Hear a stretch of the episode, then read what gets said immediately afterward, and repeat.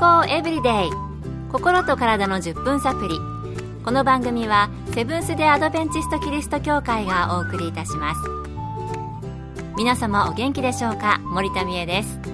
今日もあなたやあなたの大切な人の心と体の健康に役立つ情報を短い10分間にぎゅっと詰め込んでお届けします。セブンス・デ・アドベンチスト・キリスト教会は社会奉仕をモットーに世界中で病院や学校も運営しています。日本でも東京神戸沖縄の3カ所の病院をはじめ福祉施設などの運営を通して皆様の健康と医療福祉の発展に携わってまいりました。なおこの番組は健康情報番組で医師のアドバイスや治療に代わるものではありません。すでに投薬を受けている方また病院に通われている方はかかりつけの医師の指導のもとこの番組の情報も参考になさってください。あなたは目がかすんだり目がしょぼしょぼしたり目が疲れたりしていませんか？テレビなどでも目薬の宣伝をよく目にするくらい目の疲労はたくさんの人が感じているように思います。私の知り合いの50代の人も、10年くらい前まではメガネなしで小さな字もはっきり読めていたのに、だんだん薄暗いところで小さな字が読めなくなって、今では老眼鏡がなければほとんどの本の活字が読めなくなってしまい、嘆いていました。そして最近ではさらに一日で起きている時間が長かったり、目を酷使した日は夕方目が霞んで、老眼鏡をかけても字が読めない日があるとも言っていましたね。目の疲労はいろいろと日常生活にも支障をきたすと思います。そこで今日のトピックは眼性疲労です。今回はアメリカのカリフォルニア州シリコンバレーで眼科医師として働かれているウェイン・尾形先生のお話をお送りします。眼性疲労とは特に病気ではなく目を使う仕事を続けることで目のかすみ、痛み、充血などの目の症状や頭痛、肩こり、吐き気などの全身症状が現れる状態です。ただの疲れとは違って休養をとっても十分に回復しないときは眼性疲労の可能性があります。目の疲労の症状が全身に及ぶことがあるんですね。それではどういう人たちが起こしやすいのでしょうか？いろいろな原因が考えられますが、一般的には環境による原因が考えられます。例えばコンピューターや本など目を近づけて長時間凝視する。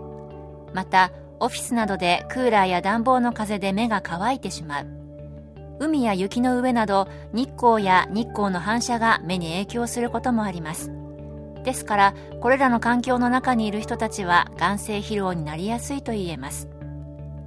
また、目に疾患があってそれが原因で眼性疲労を起こすこともあります。例えば近視遠視乱視老眼ドライアイ斜視白内障緑内障などです。また風邪虫歯高血圧低血圧自律神経失調症貧血など他の病気が原因で眼性疲労になることもあります。目が疲れて回復しない場合はすぐに眼科を受診してください。眼性疲労の環境による原因についてはなんとなく予想していましたけれども他の病気が起こす場合もあるっていうのには驚きました。ということは目の疲れが体調に影響するという時と逆に体の健康状態が目に悪影響を与えることもあるということですね。健康エブリデイ。心と体の10分サプリ。この番組はセブンス・デ・アドベンチスト・キリスト教会がお送りしています。今日は眼性疲労についてアメリカのカリフォルニア州シリコンバレーで眼科医師として働かれているウェイン・尾形先生のお話をお送りしています。目のトラブルって本当に困りますよね。前半では眼性疲労の症状や原因などをご紹介しました。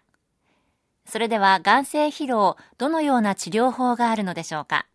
引き続き、尾形先生のお話です。もちろん程度によって点眼薬や内服薬などを処方することもありますが、一番いいのは目を休ませることですこれ以上の治療法はありません仕事上パソコンを使う人は画面から目を離す時間を定期的に取るなど工夫して目を休めるようにするといいでしょう。その他視力が落ちていることに気づいても目を凝らしてそれを補ってしまっている場合もありますしメガネやコンタクトをしていても度が合っていないこともありますので眼科で調べてもらうことをお勧めします。目を休めることが一番の治療ということでしたね。では最後に眼性疲労を予防する方法はあるのでしょうか？尾形先生にお聞きしました。仕事などでコンピューターを使っている人はよく20分ごとに目をリラックスさせてあげることが必要だと言われています。また電子機器の画面から出るブルーライトから目を保護するメガネなどを使うのもいいでしょう。太陽の反射に対応するメガネもあります。緑色とグレーの変光レンズは水の反射に有効で茶色の変光レンズは雪の反射に有効です。いろいろ工夫してあなたの大切な目を守ることをお勧めします。本当に目は大切ですよね。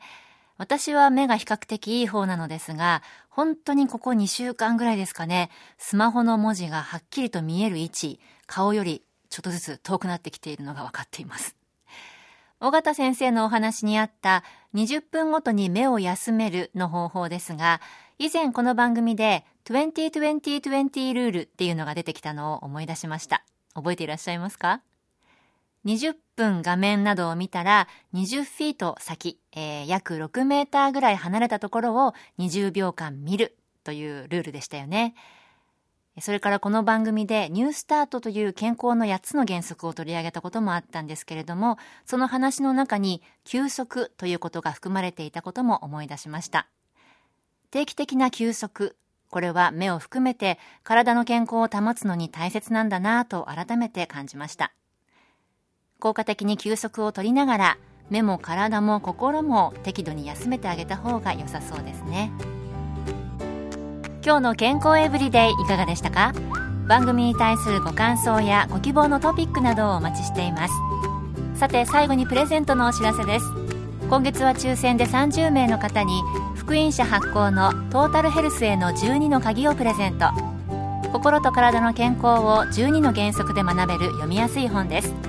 ご希望の方はご住所お名前をご明記の上郵便番号241-8501セブンス・デ・アドベンチスト協会健康エブリデイの係。郵便番号241-8501セブンス・デ・アドベンチスト協会健康エブリデイの係までご応募ください。今月末の消印まで有効です。お待ちしています。健康エブリデイ。心と体の10分サプリこの番組はセブンス・デ・アドベンチスト・キリスト教会がお送りいたしました。明日もあなたとお会いできることを楽しみにしています。それでは皆さん Have a nice day!